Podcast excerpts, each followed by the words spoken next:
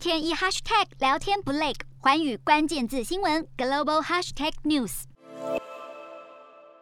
每个手持现代科技的人，一定或多或少都曾经摔坏或损伤过手机。如果你是苹果产品的使用者，好消息来了！苹果近期宣布推出自助维修计划，让许多维修服务商和消费者都感到兴奋不已。根据统计，光是在2017年就有超过五千万个手机荧幕被摔破，其中有超过半数都会交由专人维修。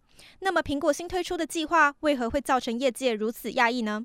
因为多年来，苹果对产品维修的权利都十分保护，对于哪家业者能够拥有官方的维修授权，更是异常挑剔。如今，苹果新计划同意向外界释出维修指导官方手册，甚至开始向消费者们贩售产品零组件，让他们有自行修理故障商品的机会。这项让步代表了品牌终于承认第三方维修并不会损害客户装置。在提倡自主维修权的声浪之下，完全翻转了品牌长期以来的封闭态度。苹果只是维修权运动敦促改变的目标企业之一。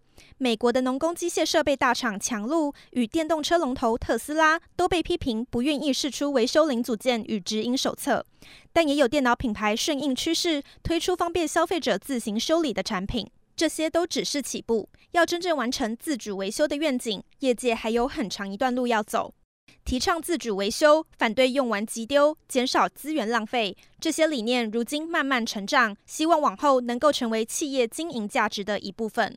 Hello，大家好，我是寰宇新闻记者黄云婷。你跟我一样非常关注国际财经、政治与科技趋势吗？记得追踪寰宇关键字新闻 Podcast，以及给我们五星评级，更可以透过赞助支持我们哦。